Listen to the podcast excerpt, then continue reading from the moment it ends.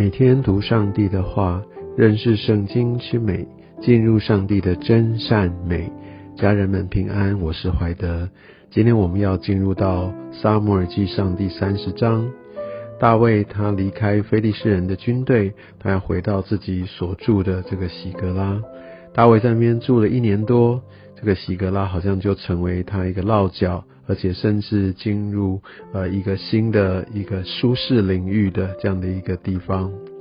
而大卫从他进入到呃耶利士人的这个地方以来，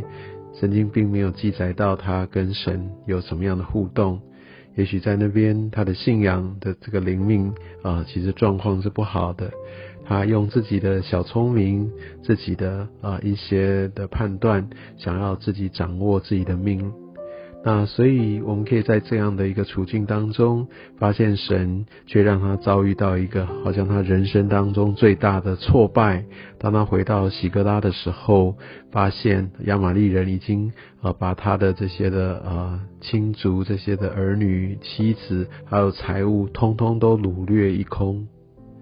而这个亚玛利人，如果你还有印象的话，这正是以色列人他们进了应许之地，他们要来攻打，但是他们却爱惜这个亚玛利人他们的财物，这些的牛羊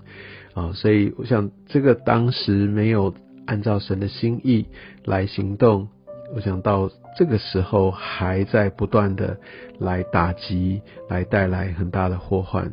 所以神。在我们的一个带领当中，常常有他一个特别的呃一个教导使命带领，我们当时没有办法明白，甚至就觉得啊，我用自己的方式来处理，谁知道其实当时神就是用一个良善、一个要保护我们的方式来指引我们。但我们会不会因此啊而错失掉一些神原本就预备好的保护呢？只是因为我们当时自己的一些的判断或我们自己的一些喜好。亚玛利人带来呃大卫跟他的跟随者一个极大的冲击。我们可以看到他们第四节就说等于哭到没有气力，代表他们真的是好像非常的绝望。而第六节，我们看到大卫甚是焦急，因为他真的是内忧外患，自己的这些都被夺去了。我相信他也非常非常的呃焦急，也很不舍他的同胞哈，这些跟随他的人也受到这样的一个攻击。像这个大卫的焦急是可想而知的，就像第六节这边所说到，那他特别苦恼，就是因为这些众人哈说要用石头打死他。大卫的领导地位也受到一个极大的挑战，但经文却说，大卫却倚靠耶和华他的神，心里坚固。或许你也有过这样的一个经验，就是好像你在一个很困难的环境当中，原本应该是要非常沮丧的，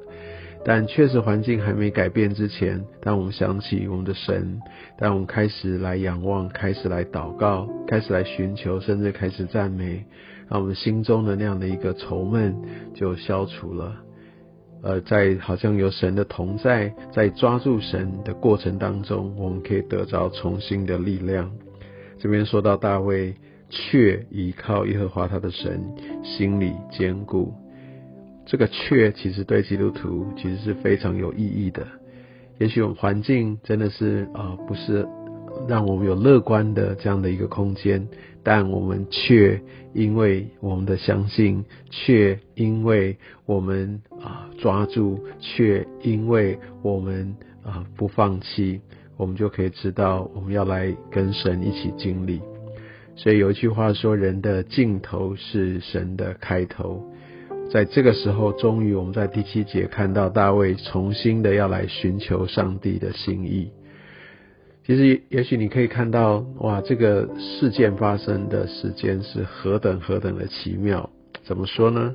如果非利士人这其他的首领早一点看到大卫，然后就跟亚基王说他们的呃这样的想法，大卫早几天回到他的家乡希格拉，也许亚玛利人来的时候，根本他们就被打退了，所以大卫就继续可以留在他的舒适之地。但是呢，如果说又晚了几天，那我想可能也追不回来了。但是却是在这个时候，我们可以从后面的经文看到是大呃大卫来求问神，神说可以追，而且追得上，好像是一个非常完美的一个时间点。但我想这也就是神在带领，还有我们是不是愿意及时回应？呃，看到大卫他在走投无路的时候。他紧紧的来抓住神，即使他过去有一段，呃，他已经忘记神，或者不敢来寻求神，或者坚持要用自己的方式来做，但在这个时候，他真的已经陷入绝境，他回头，他来寻求神。记不记得还有一个人，他在走投无路的时候，但他却去找交鬼的妇人，那就是扫罗，同样进入到绝境，我们。会如何的回应？其实它带来非常非常不同的结果。大卫寻求神，有些时候这些的困难，甚至这些很大很大的逼迫，甚至一些的困境，是神在向我们来呼唤，说：“来吧，回到我的身边。”而在后面的经文当中，我们看到大卫，呃，他的寻求中，他就开始付诸行动。呃，第九节，于是大卫和跟随他的六百人，意思就是大卫来带领所有跟随他的人都跟他一起去。我想这个在领导上面也是很重要的一个智慧跟策略。有些时候，当我们必须设定一个共同的目标来全力冲刺的时候，在这个时候，也许当中原本的一些的冲突矛盾就会先放到一边，大家有一个共同的目标。因为第六节那时候说大卫焦急，对不对？因为呃他们的这些的人要好像对他有一些的挑战，有一些的呃不相信，甚至想要来找他负责。但是现在他们有一个新的目标，大卫就带着他们全力往前。然后我们可以看到这个事情的发展，他们应该是急行军，赶快要去追上亚玛力人，但却很特别。这十一节这边说，这四百人在田野遇见一个埃及人，然后带他到大卫面前，然后让他吃。我相信要等他恢复的过程当中，他们是不会行动的，是停下来的，然后让他慢慢恢复。大卫在任何的处境当中，还有他带领他们的团队，总是展现出恩慈。不会因为自己手上正在忙着在或者积极的在做一件事情，看到有需要的人就弃之不顾。我们可以看到亚玛利人他们对这个埃及人弃之不顾，但是大卫在追赶、心理焦急的状况之下，但他们却恩待这个人，乃至于他们找到一个可以攻击一个很重要的一个线索，让他们很快的可以找到亚玛利人的行踪。有从上帝而来的这样的一个恩慈，其实是非常非常重要的。那接下来我们可以看到最后，哇，真的他们就得胜了。然后他们要分这个战利品的这个这件事情，